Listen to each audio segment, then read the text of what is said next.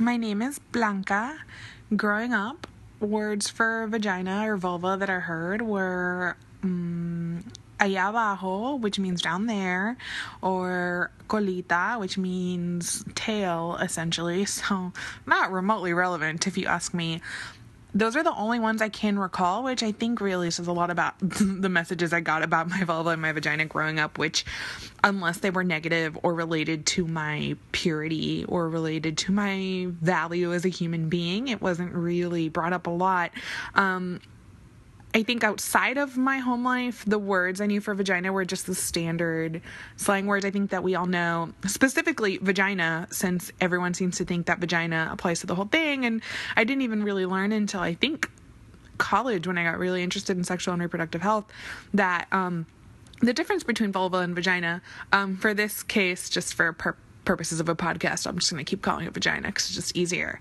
Um, even as one of the messages I got, for example, was I mean, I wasn't even allowed to use tampons. And the message behind that was, or my mother's reason for not letting me use tampons was because they were for married women. That's literally all she said when I talked about, when I asked about tampons, and I never heard from it again. And, um, I mean, I think that I quickly got over that. I think I was, I was always I always had a lot of questions about that kind of those kinds of ideas about my body. Um, but what really did impact me a lot was the first person I ever had sex with. He was um, an awful person in retrospect really he made a lot of comments about um, how vaginas should look and smell and taste and that made me really nervous. And then from that from that moment on i think for the next like probably five years maybe even six um, i would preface any sexual encounter with oh well i didn't shave or wax which i think is really god awful and you know i finally got over that and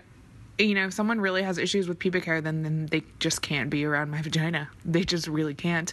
Um, and but one thing that did help was actually a different sexual partner, my college boyfriend.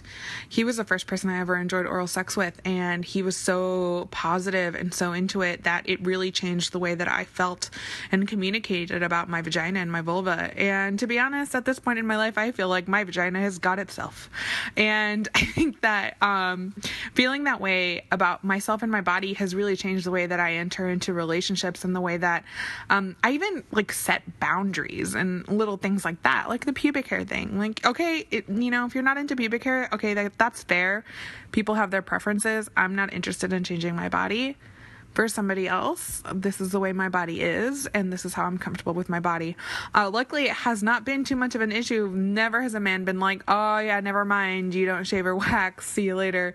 I think that most of the time they're just grateful to be around a vagina.